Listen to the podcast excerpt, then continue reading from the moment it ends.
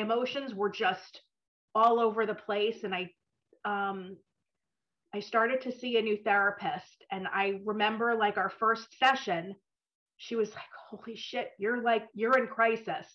This is like we we have to like unpack a lot of stuff but I promise if you're if you're honest with me and if you if you if you do the work you can get past it. And it and it all started with i had to retell everything that happened losing lena. And she just like stared at me didn't flinch like it was shocking or like my misfortune would rub off on her. And that was that was the start of it. And there was you know there were sessions every week and every week there would be like a box of tissues in her office and i would just unload and in between sessions you know? Um there would there would be a lot of journaling and um the anger was causing a lot of distance in my relationship with my husband Hal you know because I guess I I was feeling stuck. I didn't know if he was stuck and I just you know, um, I don't even know if there's like a name for it, but it was just I was feeling like distance, distanced from him, and just kind of stopped talking. You know, um,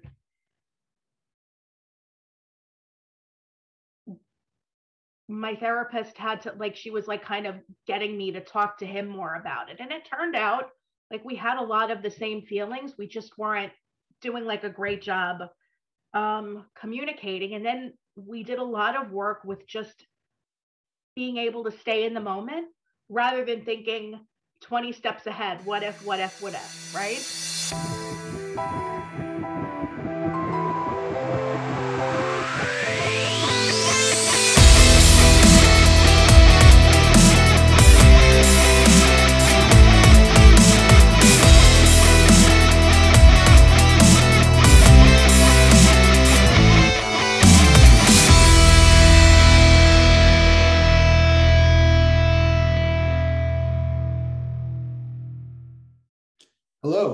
Welcome to the Growth and Thriving Podcast. I'm your host, Dr. Jerry Sunshine Novak, and this is the podcast where we celebrate the stories of those who have overcome great adversity and examine the tools and techniques by which people grow and learn to thrive. With me today is a, a good longtime friend of mine, one of my longest standing friends in the world. Um, she has a, an MBA in marketing and works as a marketing professional. She is a um, spouse in a very long, successful marriage, which is not such a usual thing anymore, a mom to twins, and a member of our online community here at the um, Growth and Thriving After Trauma. And um, and so uh, this is Jen Rappaport from New Jersey. And um, Jen and I go way back. We were partners.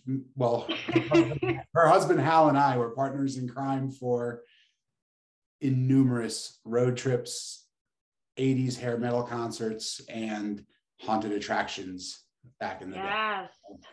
Welcome, Jen. Thank you for coming on the podcast. oh, hi, Jerry. Thank you for having me. Um, this is such a departure considering where our friendship started out about a little less than 20 years ago. Yeah. So it was before you had your master's or your PhD, before I had my master's, when it was just all about having fun. Yes. going Nobody to concerts, taking trips. Yeah. Nobody had children. And Nope. you and Hal were married, but I wasn't. And yeah. We were that whole like married no kids thing, which is, Yeah. you know, it's uh you can pretty much do whatever you want when you want. So And we um, did. but we did. And so many concerts, so so many concerts. yeah. Many we drove several hours for. Two hours to see White Snake. Um Or, Good time. or, for to see Twisted Sister when they were playing under a pseudonym. We didn't even know it was going to be them or not. That brother. And you know what? It's a long trip to Long Island. I'm just Oh, going to say there that. And there are no rest stops. I'm going to put that out there too. So, Jen, tell us a little bit about yourself and a little bit about, um, you know, your life and your, particularly your interest in the online community outside of just knowing me. And um, and let's let's jump in and and give folks something to listen to besides inside stories. um, well, I grew up in suburban New Jersey, but I was born in New York and um, a very traditional Italian background. So um, if you're upset, if you're angry, if something bad happens, you don't talk about it. Mm-hmm. So, like from a very early age, like I learned to cart like compartmentalize and just put feelings in a box and put them on a shelf and move forward. Um, but I have a great relationship with my parents now. Um, um, let's see. So, you know, typical like went to college, um, wasn't sure what I was going to do with my life, and you know, got married very young. But you know, my husband Hal and I, like, we've been together for a really long time, and we were married for a really long time before we even decided to have children. So when we finally decided to have children, it was like a lot of our peers already had 10 year olds, 11 year olds. So, um, how can I say? I guess we just wanted to experience a lot of life and do some traveling and really have a lot of fun before we had kids. Um, and we weren't even sure if we wanted to have kids. But once we decided, um, you know, we quickly learned that just because you're ready to have kids doesn't mean that um, you can have them right. easily without assistance. So um a year of trying and um you know visits to the doctor and a lot of money invested with the doctor. We finally got pregnant with our daughter lena.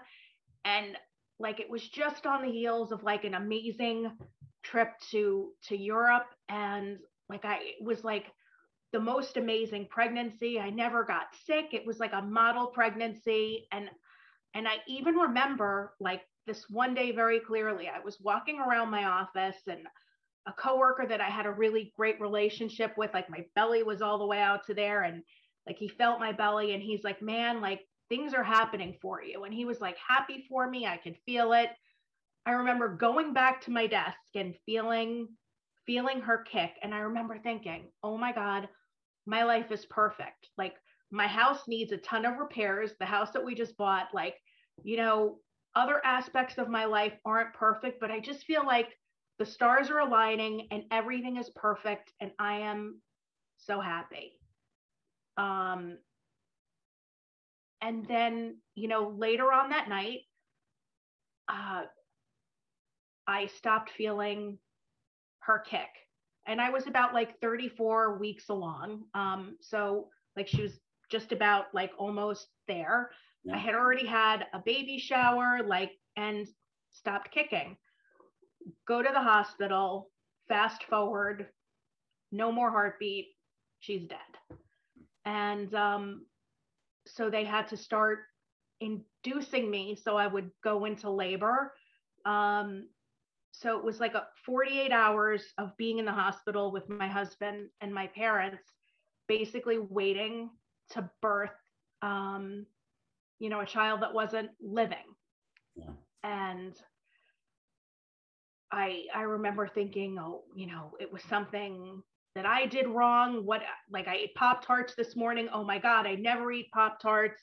Maybe that did it. Or you know maybe it was because i had the audacity to think that my life was perfect and the universe was coming down on me because like I dared actually think that that things were were going well, you know?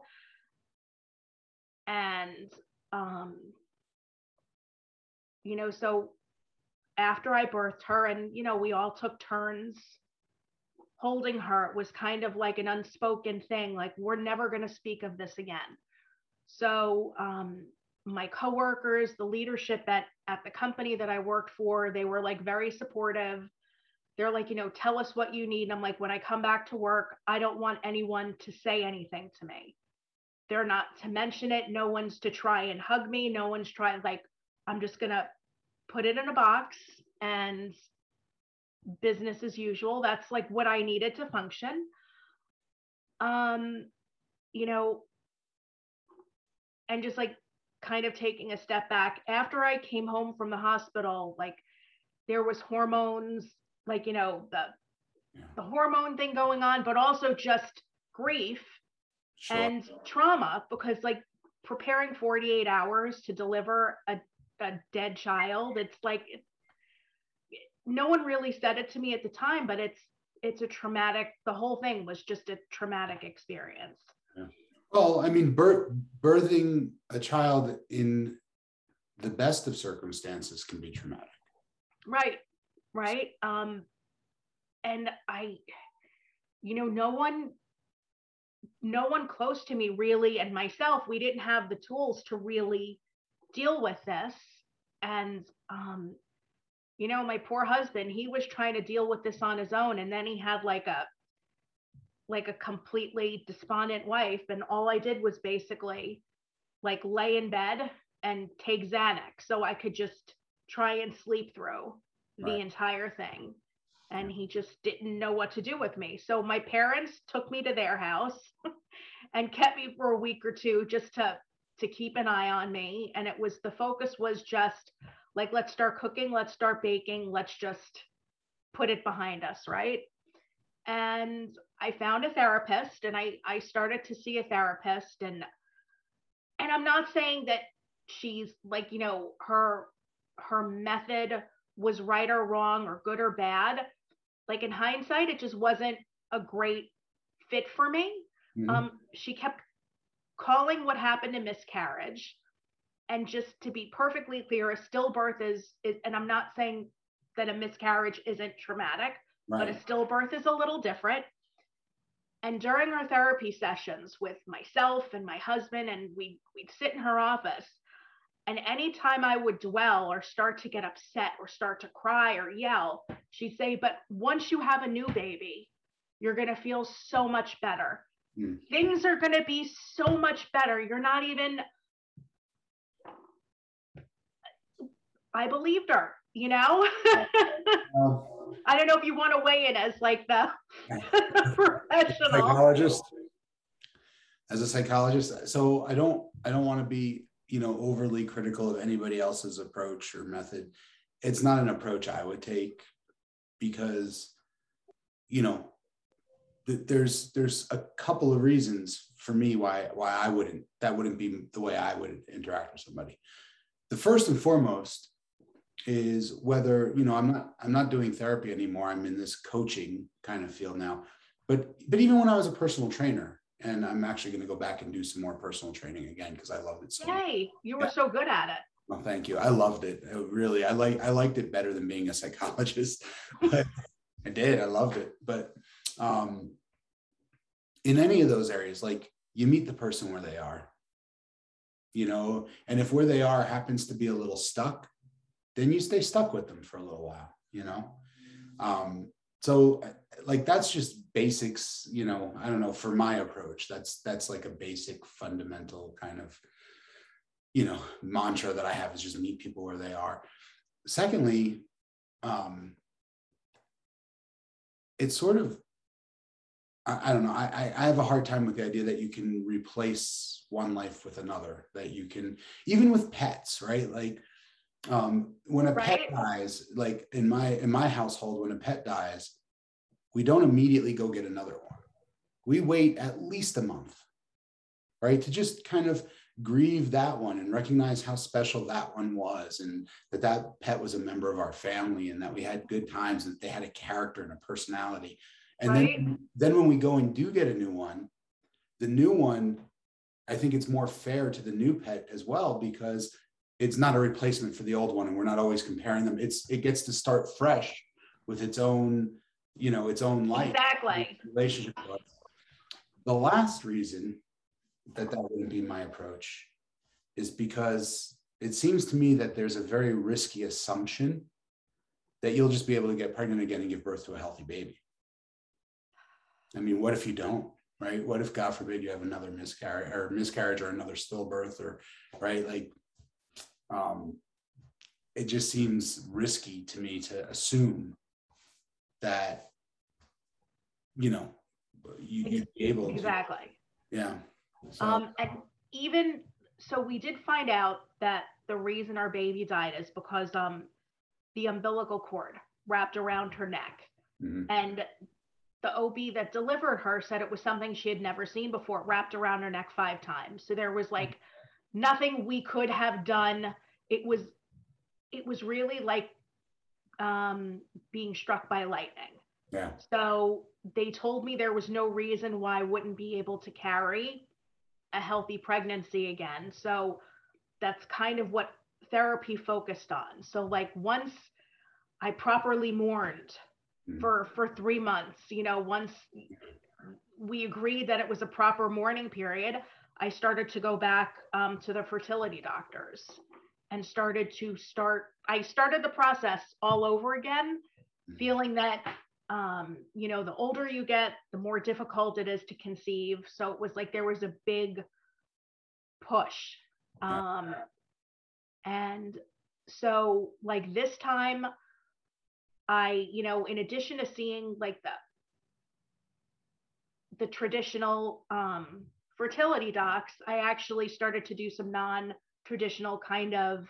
So I started to see an acupuncturist and what was amazing is that um, this particular Mimi Baker, like the empathy, um, the sessions were actually better for me than than going to therapy. They were like more therapeutic, more like I just I was getting a lot more work done in the sessions with the acupuncturist than than with the um than with the therapist. And you know, I did some other non-traditional things, um, but there was a lot of um, like mind body. So I was doing a lot of things um, just to make my body healthier and to make like a mind body connection, and things were were starting to align. So, you know, I had IVF and I became pregnant with twins. Mm. So it was a scary pregnancy because number one, it, um, multiples, and those are um, a little bit high risk. And I was high risk because I had troubled pregnancies before. So I spent a lot of that pregnancy in the hospital on bed rest.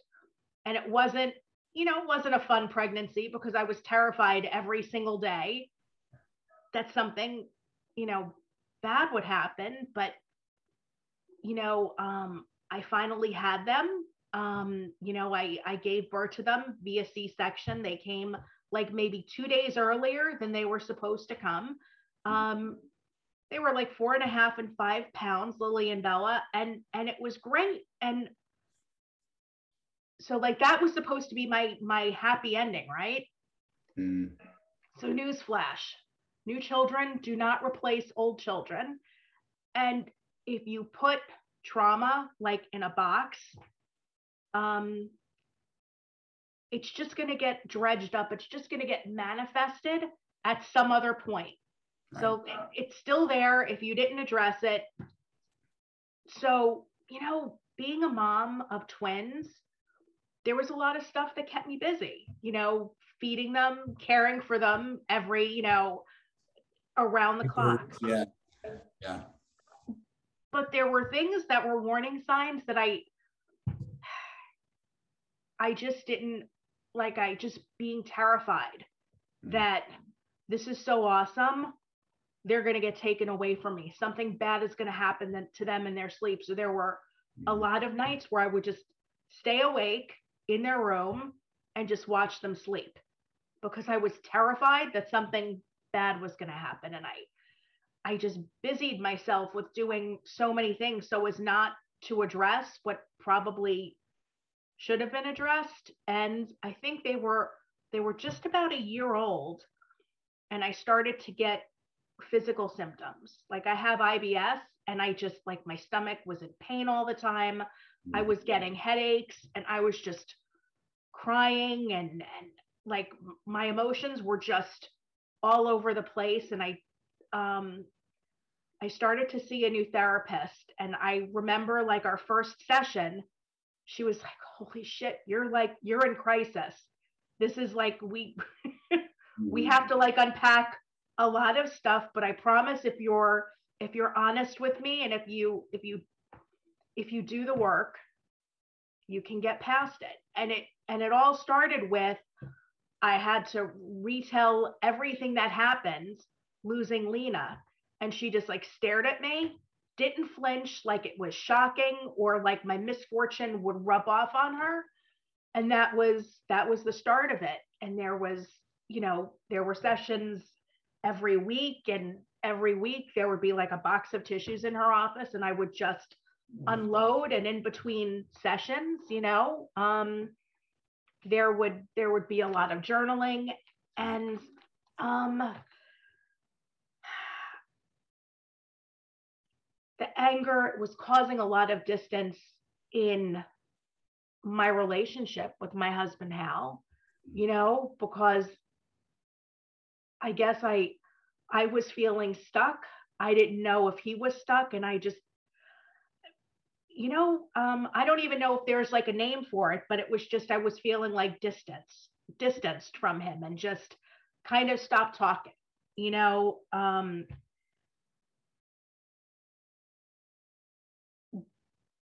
my therapist had to like she was like kind of getting me to talk to him more about it. And it turned out like we had a lot of the same feelings. We just weren't doing like a great job um communicating. And then we did a lot of work with just being able to stay in the moment rather than thinking 20 steps ahead what if what if what if right? And I remember, I, I don't even know if you remember this. I can't remember what band it was that um that the two of us went to see. It was like a long drive and we wound up after like the concert. It had to be like one in the morning, two in the morning. And we stopped at some place like on Rutgers campus. Um, like one of the places that has like those big big subs that like they put everything on a sub roll where like now it would give me arm cramps if I tried to eat like a fat cat. It was like yeah, yeah. everything and ketchup and mayo on a sub that no human should really yeah. be eating, you know? And I remember we're sitting there, the two of us, and you like you looked up and you're like, you know what? It doesn't get better than this. And this is like this is before everything happened to me. And I'm like, I don't I don't get it but I had an aha at the set where she's like, live in the moment. Like if mm-hmm. if you get a happy moment, like you seize it with both hands, you you acknowledge it and you appreciate it. So so I was actually I've been sort of in the side of my mind hanging on to something you said in the very beginning because I wanted to circle back. And I was looking for a good opportunity to do that. And this is perfect. When you it makes me a little bit sad, and I do this too. I try not to, um, I'm more of aware of it now, so I'm able to maneuver around it sometimes. But it makes me very sad that we, many of us, grew up in with such sort of punitive mindsets, right? That like you said that when you sat at your desk pregnant and at work and you felt like everything my life is perfect it's the way it is right and then something bad happened and you thought, well, maybe this is retribution for having felt that my life was perfect. And, weird, right? right? Well, it's not weird. It's it's pretty common, right? And I and I think I, I mean I don't know for a fact, but I think some of that just comes from like you know probably you know immigrant cultures that came here from oppression and had nothing and felt like everything was stacked against them and got passed down from generation to generation. But but what I what I wanted to circle back like when you sat at your desk in that moment with Lena kicking away in your belly and thought my life is perfect, at that moment it was. Like the fact that it took a very tragic turn later doesn't erase the perfection of that moment, right? It doesn't undo it. And, and one of the very like v- very heavily researched and supported ideas is that the difference between people who are generally happy and people who are generally not is if if you look at the things that happen to them in their lives and their circumstances some individuals may have it better or worse but if you use a large population of people generally speaking there's no difference in people's circumstances versus the happy versus the sad, right? They, everybody has some things that happen to them that are cool, and some everybody has probably more than that things that happen to them that are not cool, right? The difference is the happy people in those periods of time between, you know, between shit hitting the fan, right? They're grateful for what goes on in between those periods of time. So they can have happy times, they can go on vacations, they can do nice things, they can fall in love, they can build families, they can, and they recognize it and they're grateful for it in the moment. The people who are generally unhappy is in between hardships. All they're doing is anticipating the next hardship, and they don't ever want to be happy because they're afraid the other shoe is going to drop. And it's exactly. like, yeah, and it's like I got news for you. Here's my crystal ball. The other shoe is going to drop, like no doubt. It will happen right? It's what you do on those times in between. I I don't know if you remember, I think it was like a couple of months ago, we were on a Zoom call, Hal and I and you and Melissa, and you know, like we we do like our Zoom calls because unfortunately, like right now we don't have the luxury where we can just drive to each other's homes. Right. We, you know, airplane right away. And you know, I had just bought a new car and my, and I was like so excited and some other things in our life were very exciting and I remember we were talking and I just started crying and I'm like I'm, I'm afraid like something bad is going to happen now. And Melissa's like, yeah, it sounds like PTSD. What the, you know, and I'm like, yes, okay. I'm just going to take a step back. Yeah. Um, and, you know, something good happened. And you know what? Like, so far, not wood, like nothing bad happened after that. And eventually it will, but not today. Yeah. If you continue to wake up every morning and breathe in and out, sooner or later, shit's gonna happen.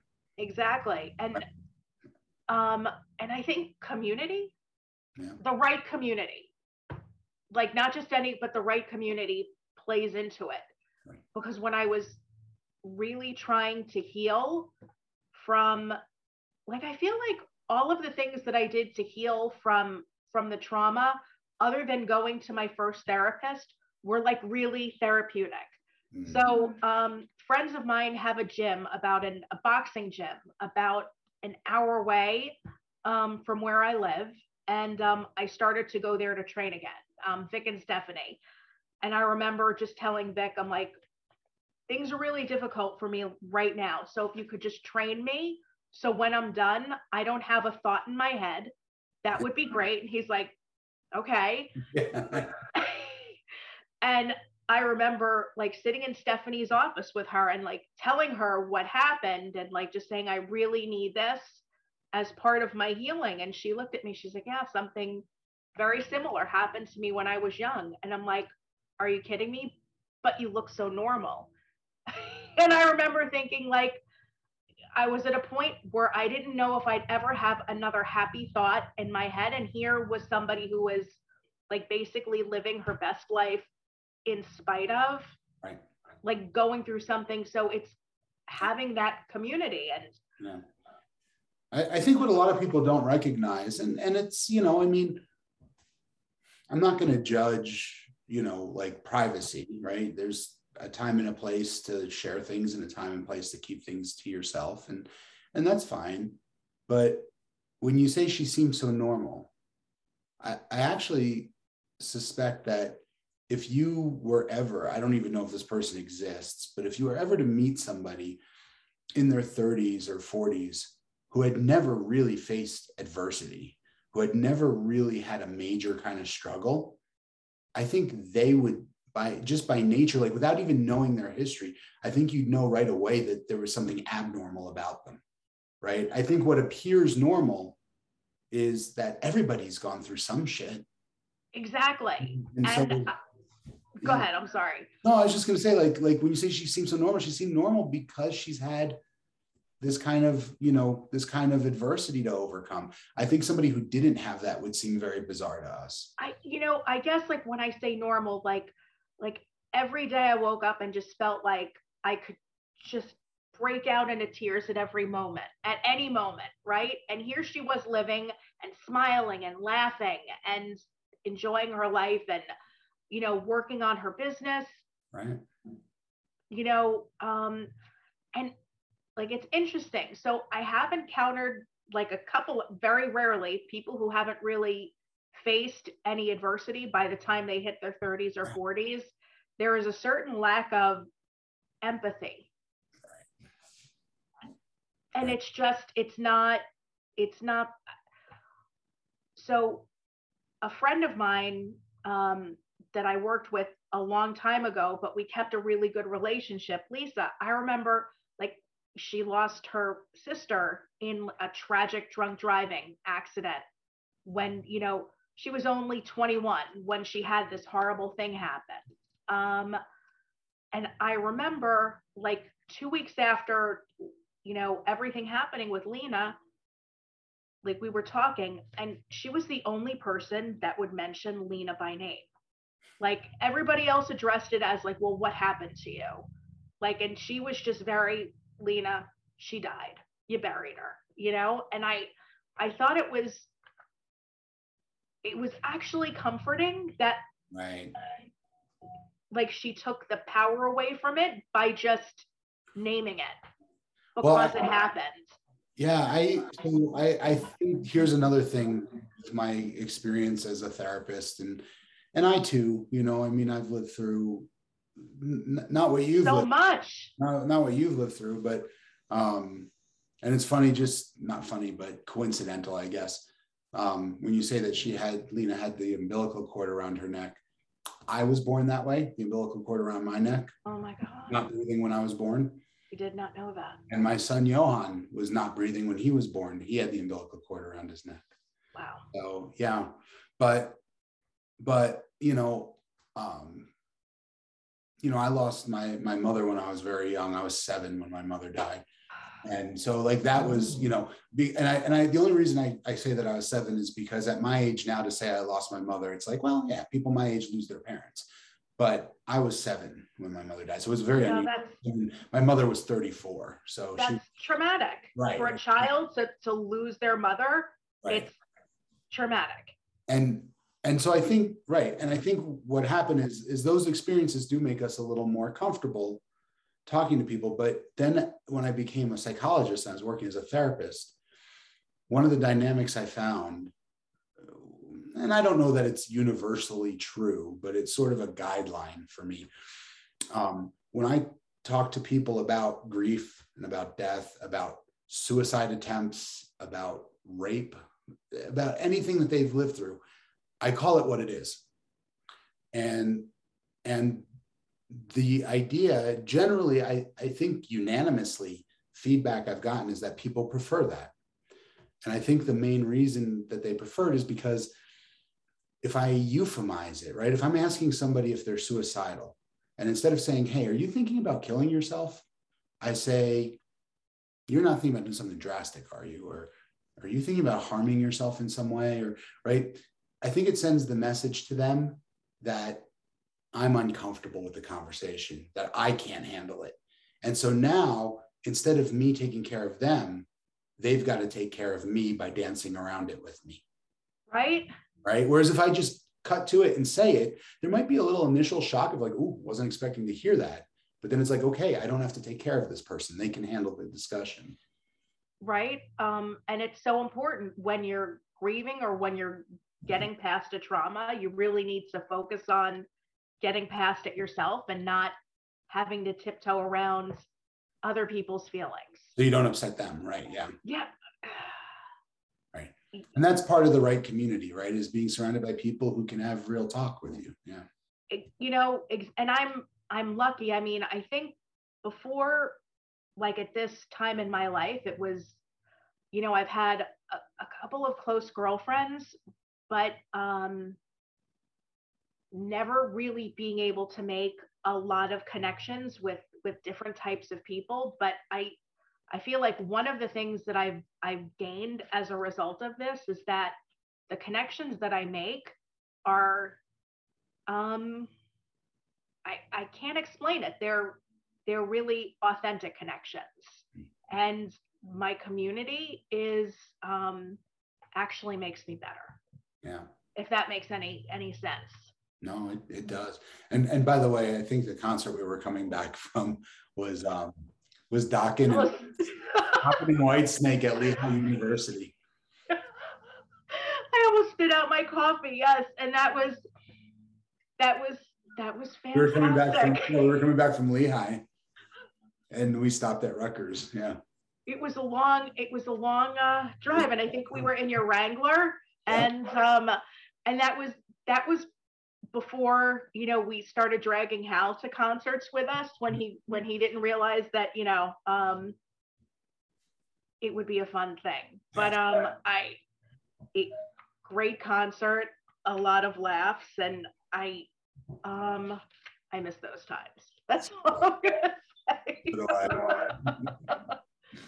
but I, you know, I can't stress community enough, and having the right community, right? Um, so, I mean, I've had the same best friends, oh my God, for so many years. And I've been lucky that we've, you know, she's had adversity, I've had adversity. Sometimes my husband used to call her like my wife right. because we were just so like attached and now her life is blossoming in beautiful ways and I'm doing okay and but she's still my best friend. And even though like she never experienced that kind of a loss or that kind of a like she was just so kind and empathetic and you know one of the few people i could talk to or be around during that time. It's you know and i don't even know if this is a thing but i still like i still have triggers. Like i'm uncomfortable around pregnant people. I don't really love going to baby showers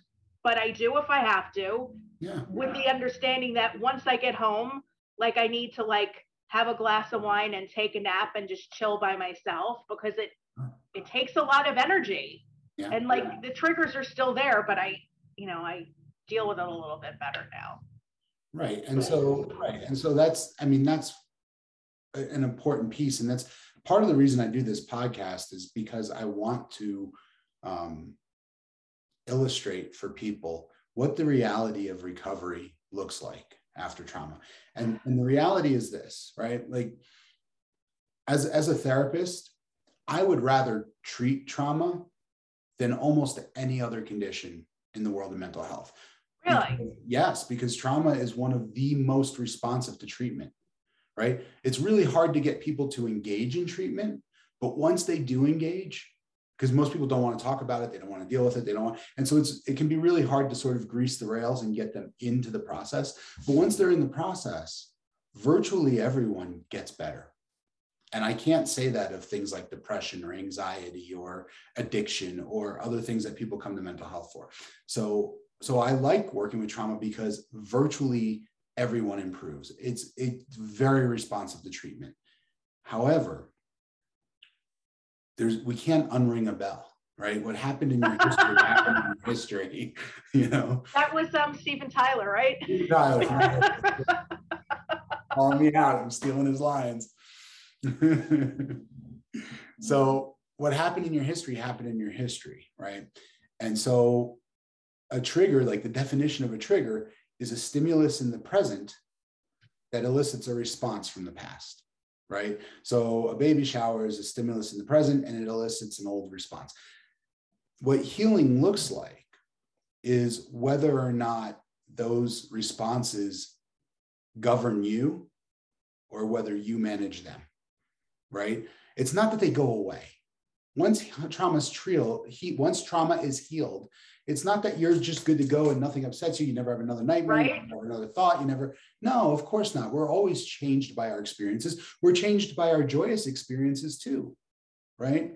It's just that instead of seeing a pregnant person and being so overwhelmed with emotion you can't function, right? Now you've got a handle on it and you can function. And yeah, maybe you need a rest later from it, but it's not ruling you anymore. You're governing it. And so I think it's an important piece to put out there. And you're a, a perfect example, right? I, I, mean, after this experience, you went on to get an MBA, right? And you have two beautiful twin daughters and you know, and and are still in a, a loving, wonderful marriage and have a beautiful home and some struggles. Everybody has some struggles. Right. I think it just it comes down like I think there's like a certain resilience yes. when you when you have to deal with a trauma like mm-hmm. there's and i think like that resilience was what allowed me to go back to school and get my mba even though i was working full time and had at the time my twins were two.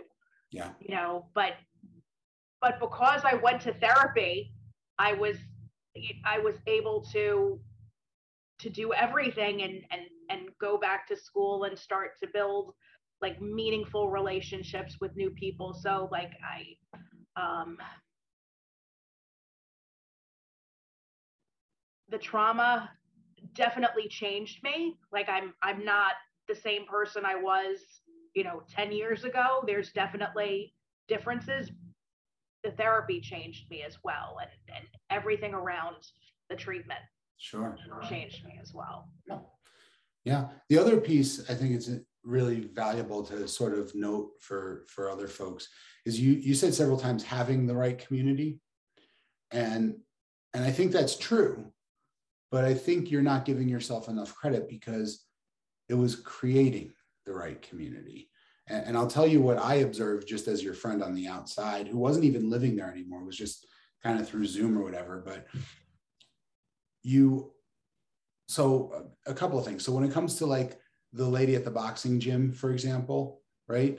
Your willingness to open up and share create made her, gave her membership into that community. If you hadn't have been vulnerable, she wouldn't have shared her story with you necessarily. She wouldn't have known to and would not have been a member of your community, right? So your willingness to share and be vulnerable with people allowed the right people to say, "Hey, hey, I can I can be in that community too." Conversely, I also know that you have a, a friend, I'm not going to use her name, but a friend that you and I both know who is a perfectly fine person. She's a sweet person and good, decent human being. We've been friends with her a long time.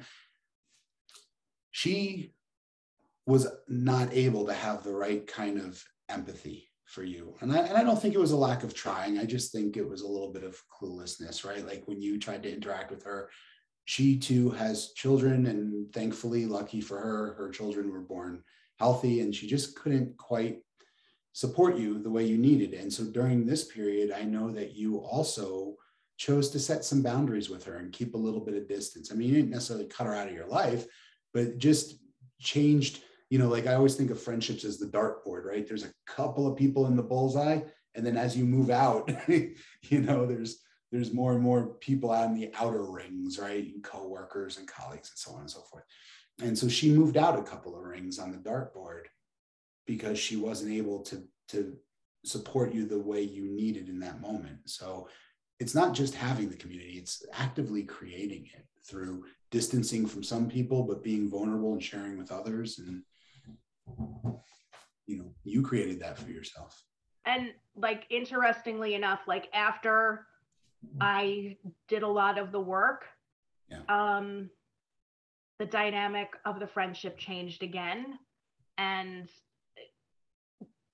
and I imagine it was hard for her to take a step back. It was hard for me to ask to take a step back, and like I have to give her props, like not to take it mm. personally right. and to give me space to heal, and then um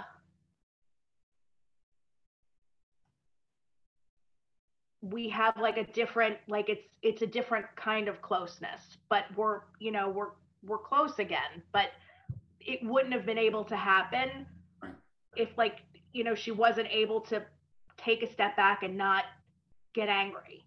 Right. Well i think if either one of you took it personally right because you could take her inability to do what you need personally as well right? No, but it, but it wasn't. Yeah. She just didn't have it, right? She just didn't have what you needed. And, and that's that's okay. And I like I often tell people if they have like a loss or if they're going through grief, most of the people are not exactly going to be able to say comforting things because you know and and and sometimes like they say cringeworthy things and and you have to remember that it it comes from like a good place it just the perfect example of the road to hell being paved with good intention. right? but I um it, it's it's been interesting and you know I um oh gosh, it's like sometimes like it's difficult finding the words for it, but you know, the community looks a little bit different, but it and you know, and we all experience like different victories and you know, get chopped off off, you know, chopped off at the knees kind of a thing. And what's nice is we're all, you mm. know, we're here for each other. Sure. Yeah, and and I mean the real value, I think, you know, I and like you said, I think comes from a good place. The cringe or cringe-worthy responses are usually the people who want to try to help you feel better. Right? they want to put a band-aid on it or fix it. Well, they want you to feel better. And at that moment, there is no feeling better, right? And so I think the people who end up being most valuable are those that will just sit in the suck with you. Right. Um, it, exactly. Um, it's it's the it's not just like the wanting to put a band-aid on it but oh i want the old jen back i want the and like there is no going back right. like rewind and i never by the way i never talk about myself in the third person because it's like cringy but there's just like you know we want the old person back and you have to acknowledge there's really there's no going back and it's not a good thing it's not a bad thing it's just a thing Yep. Yep. That's like I said, we're all changed by our experiences. I mean, if you had had an amazing experience, right? The the trip to Europe changed you. And, yeah. You know, everything changes you. And so, I mean, that that I, there's certain schools of thought that call that the that would say that that's the definition of learning. The definition of learning is change by virtue of experience. And so this is true. Right. The interesting thing for me with trauma in the area where I really like to help people is, you know, it's for, I mean, a lot of people, like lots of people experience trauma and don't end up with PTSD or whatever, right? A lot of people experience trauma and come out okay. Veterans, some go to war and come back fine, some don't, right? But for those who do come back with difficulties or those who have experienced trauma and it kind of knocks them off their off their axis for a little while there's this this downslope of you know what we might call ptsd of of might look like depression it might look like withdrawal it might look like hypervigilance or or like you know just struggling suffering right? Symptoms. And and therapy is great. Like i said i've you know i've been a therapist for the past decade. But therapy tends to get you back to like symptom free, right? And that's cool. Like symptom free is good. We don't want to suffer.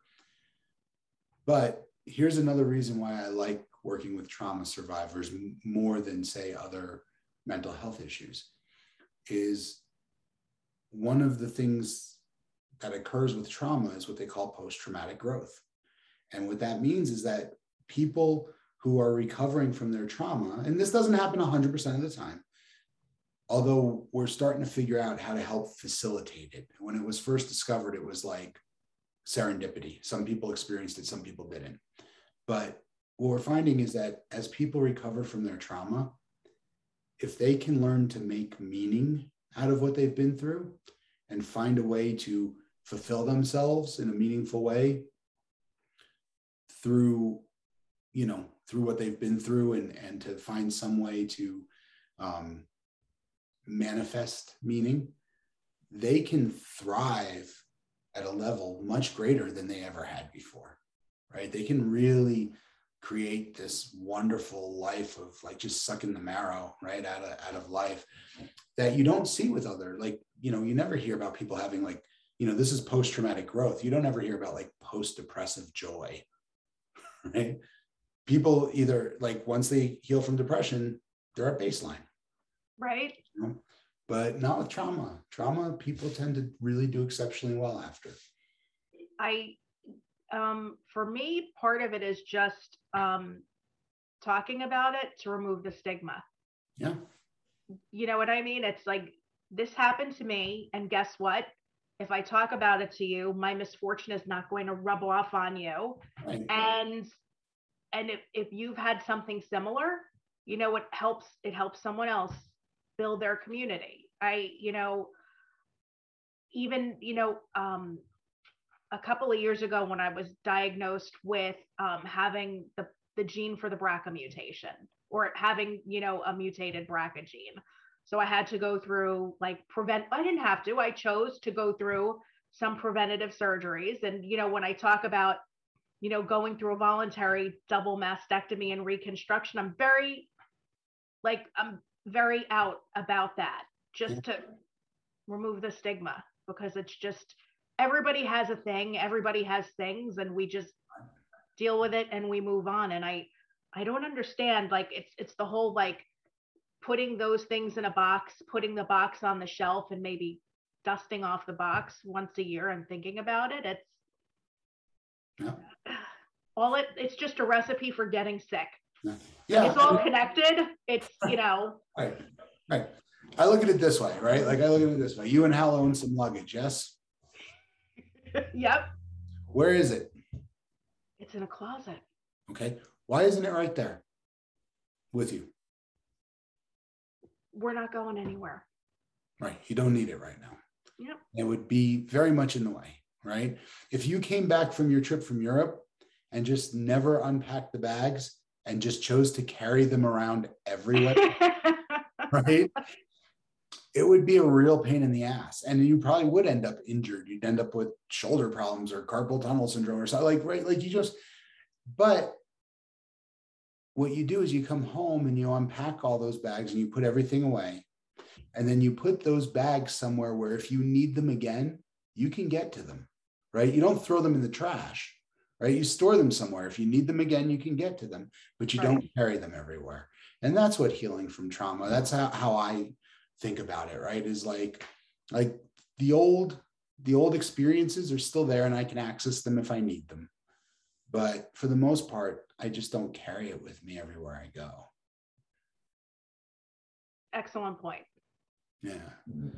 I, I actually really like so it's a maybe maybe weird for a psychologist, but when people talk about having baggage, I actually really like that phrase. I think it's a perfect metaphor for that very reason. And how could one like get to your like 40s without having a little baggage? Right. Right.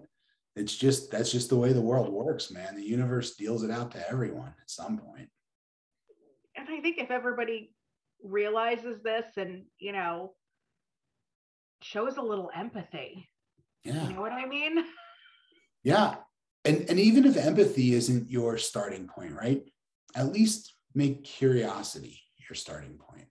Unfortunately we tend to start with judgment. Why is that? Is it that you want to put people in a box and you know um someone is this kind of a survivor or someone has a charmed life and like is it that like we need to categorize people? Is do we need to put people in categories? So there's some evidence there's some research that suggests so there, there's a whole study of what they call heuristics which are like shortcuts your brain takes right? Mm-hmm. um, and so for example like one of my favorite ones i love is called the um, the actor observer heuristic and the actor observer heuristic means that if you do something silly, right, if you slip on a banana peel, you're most likely to attribute that to the circumstances. Somebody left a banana peel on the floor, right? Whereas if somebody else, if I slip on a banana peel, you're most likely to attribute that to my character. He's so clumsy. and, and vice versa. If you do something really wonderful, if you ace an exam at school or something, you're likely to attribute that to your character. I'm so smart and I'm so wonderful. And I'm, whereas if I ace an exam, you're more likely to attribute it to um, circumstances. Oh, it must have been easy, the exam, or maybe had a cheat sheet, or right. And so there's some evidence that these heuristics are, you know, in terms of, sorry about that. That's okay um, in terms of evolution, human, you know, where we are in, in modern humanity is like five minutes old, right? Like our our bodies and brains have not evolved to match our lifestyles.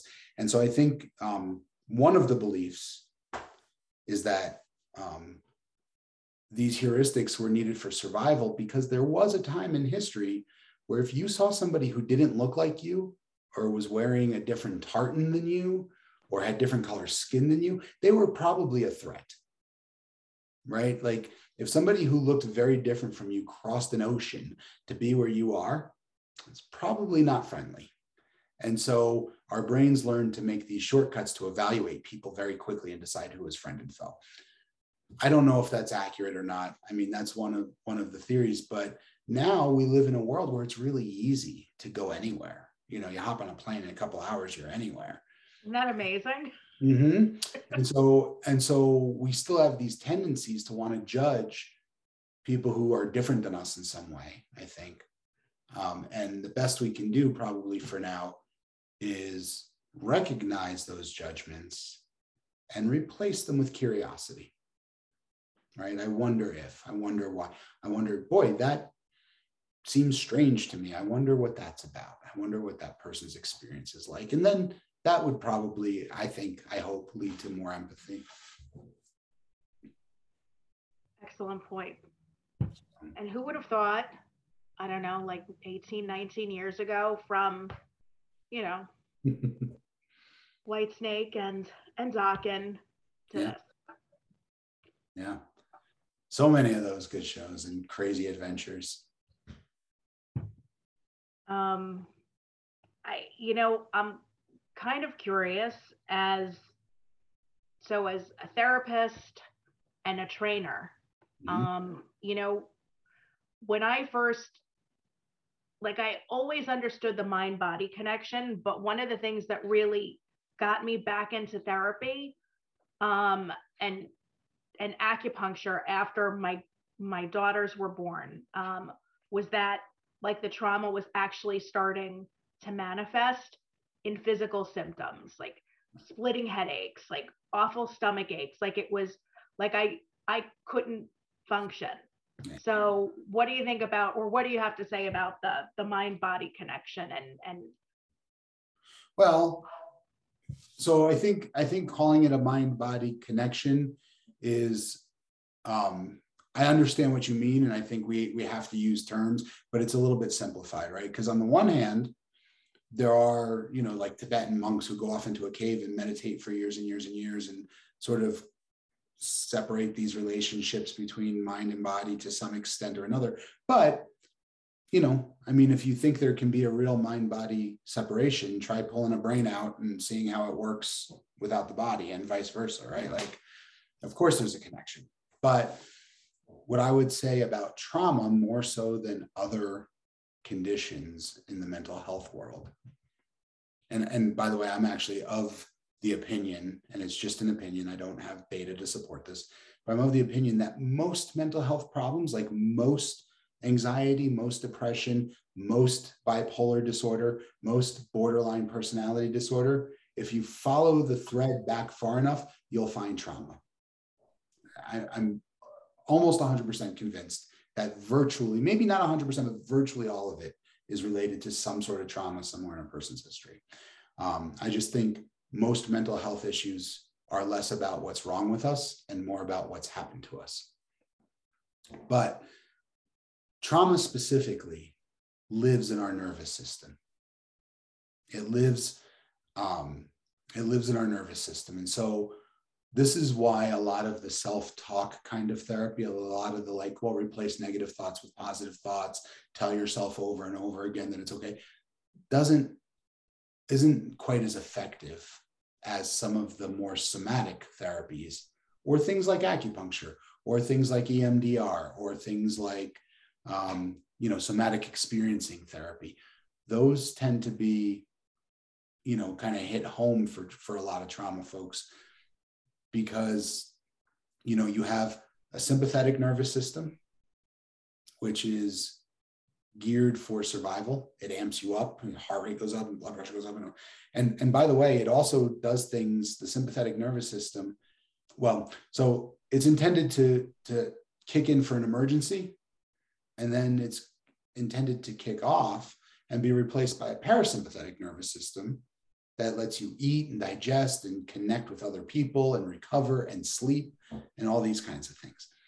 And what happens with trauma is um, for a variety of reasons that are beyond the scope of this podcast, but I'm probably going to put out in a course at some point coming up.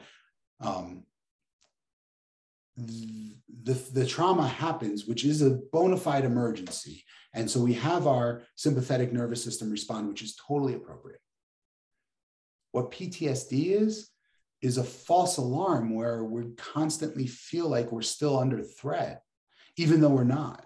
And so our sympathetic nervous system is getting burned out, just constantly on guard and awake and alert. And, and it, in order to have the energy to fight, to run, to, to engage in survival, other things need to be shut down to conserve energy. So things like digestion get shut down, which is why people get stress induced ulcers or IBS or things like that, is because their digestive system's chronically offline.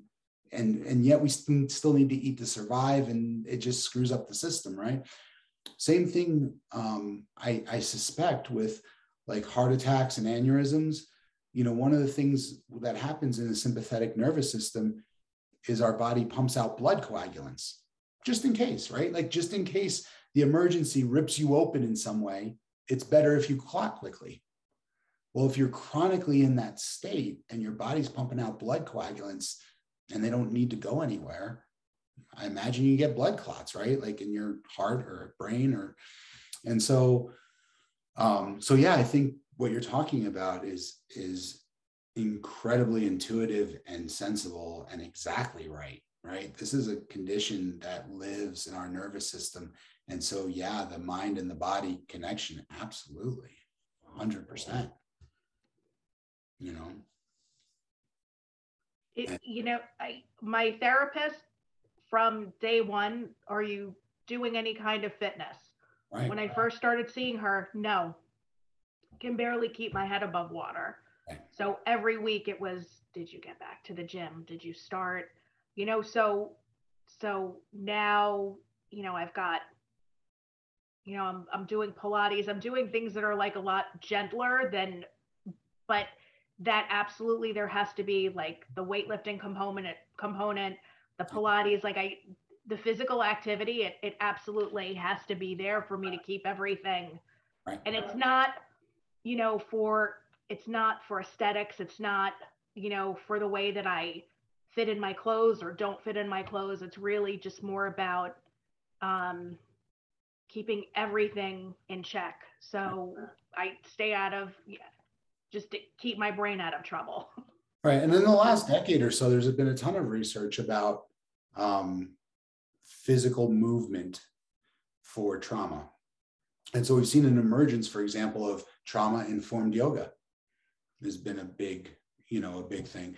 Um, they find that trauma survivors who engage in any kind of fitness activities, uh, you know, martial arts or weightlifting or even things like theater um, are very effective for helping people. One of the things I found fascinating was they did, um, they I, I don't know if it was a formal study or not, or if it was just anecdotal. I don't remember.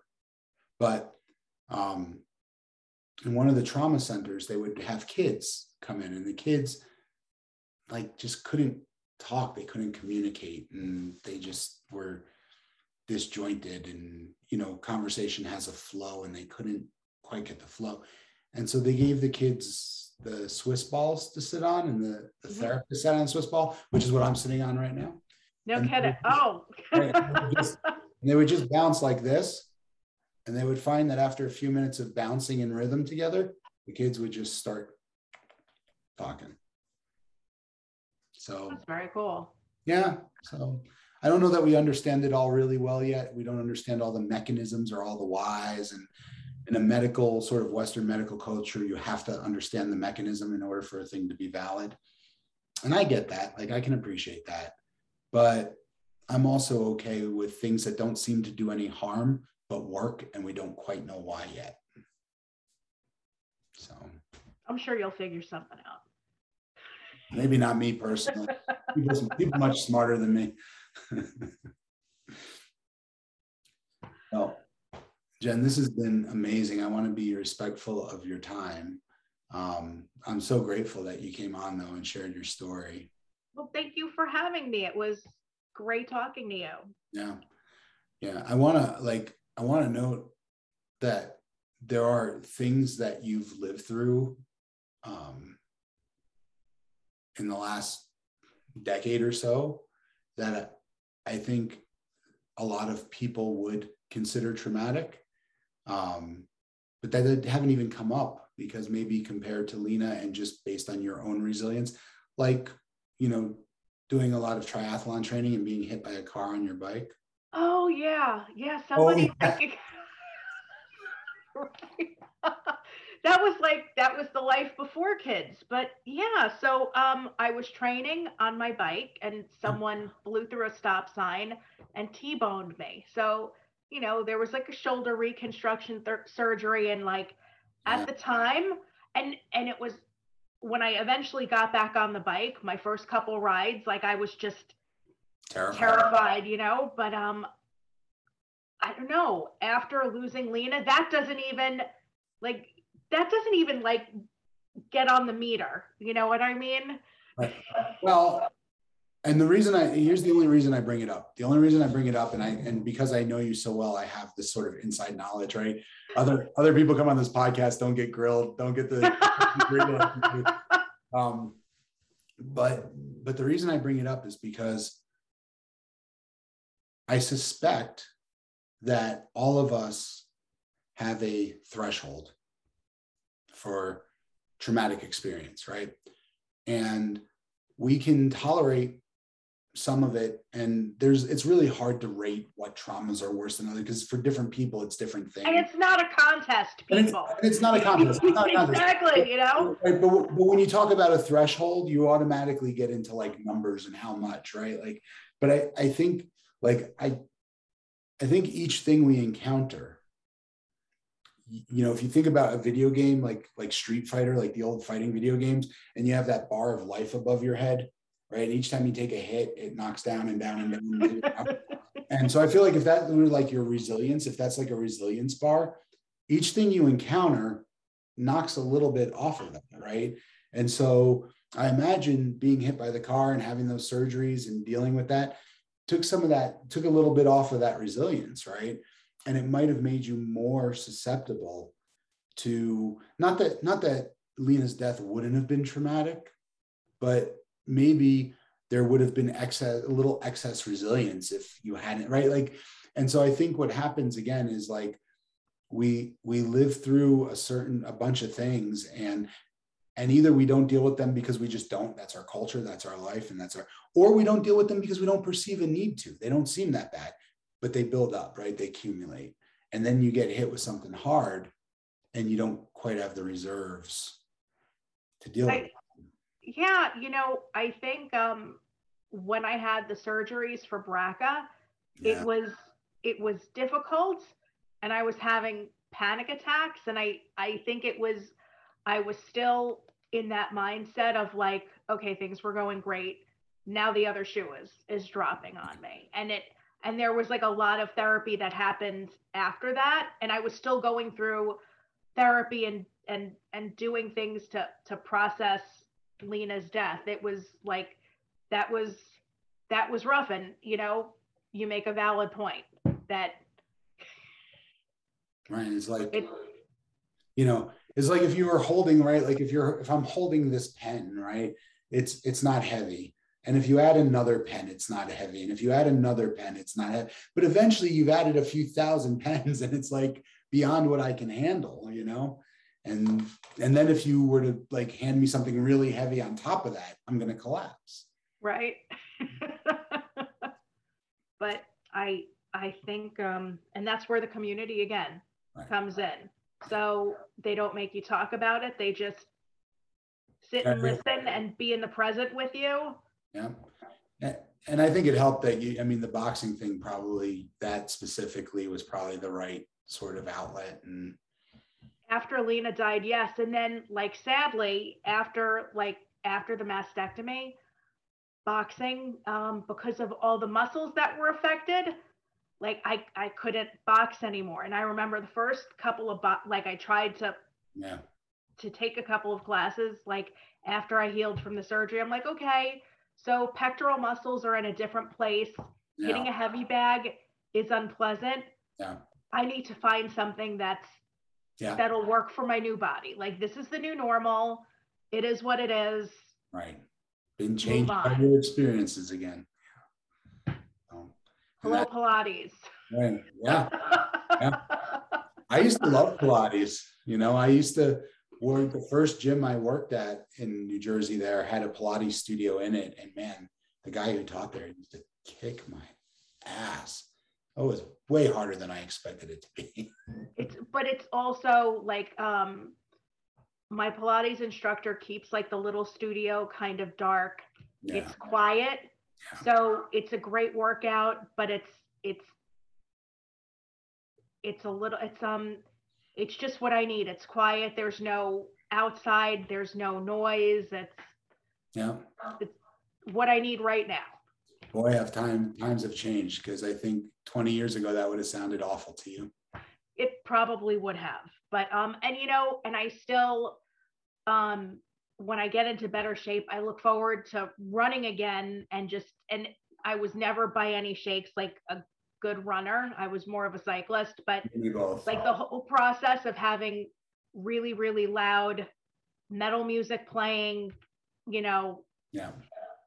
In the earbuds and and being able to run even in the rain like i i miss that so For sure. maybe in a couple months we'll talk about that Sounds good.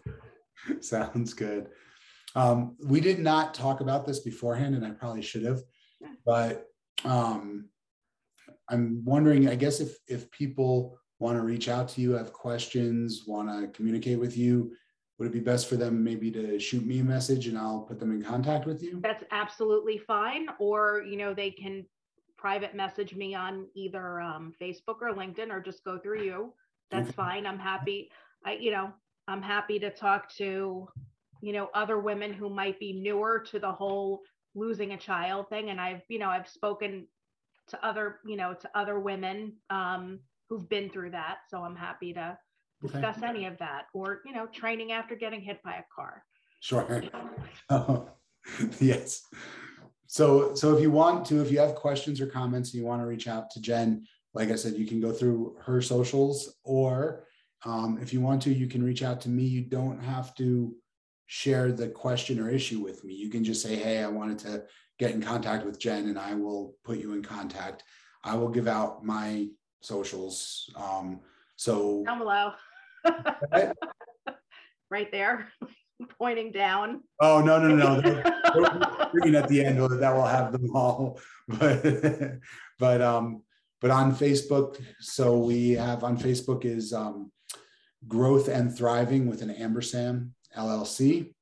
Um, the Facebook communities are Growth and Thriving After Trauma, Thriving Fathers, Parenting After Trauma, and Leadership Skills for Survivors is new one. yeah yeah i'm i'm excited for that one Thank you, thank you. And uh, and on YouTube, um, if you prefer to li- watch the um, podcast instead of listen to it on YouTube, it's again Growth and Thriving LLC, Growth, and then an Ampersand Thriving LLC. So I want to thank you, Jen, for your time. Thank and you. Thank everyone for listening or watching. I appreciate it so much. I know that your time is a valuable commodity and you can use it in lots of different ways. So if you choose to invest an hour or so with me and find, I hope find some value with that, I really appreciate it. The podcast is available. You can watch episodes on YouTube. Um, it's also available as the Growth and Thriving podcast on Google, on Apple, and on Spotify. So thank you again. And this is uh, Dr. Jerry Sunshine Novak signing off. Just saying, keep growing until you're thriving. thanks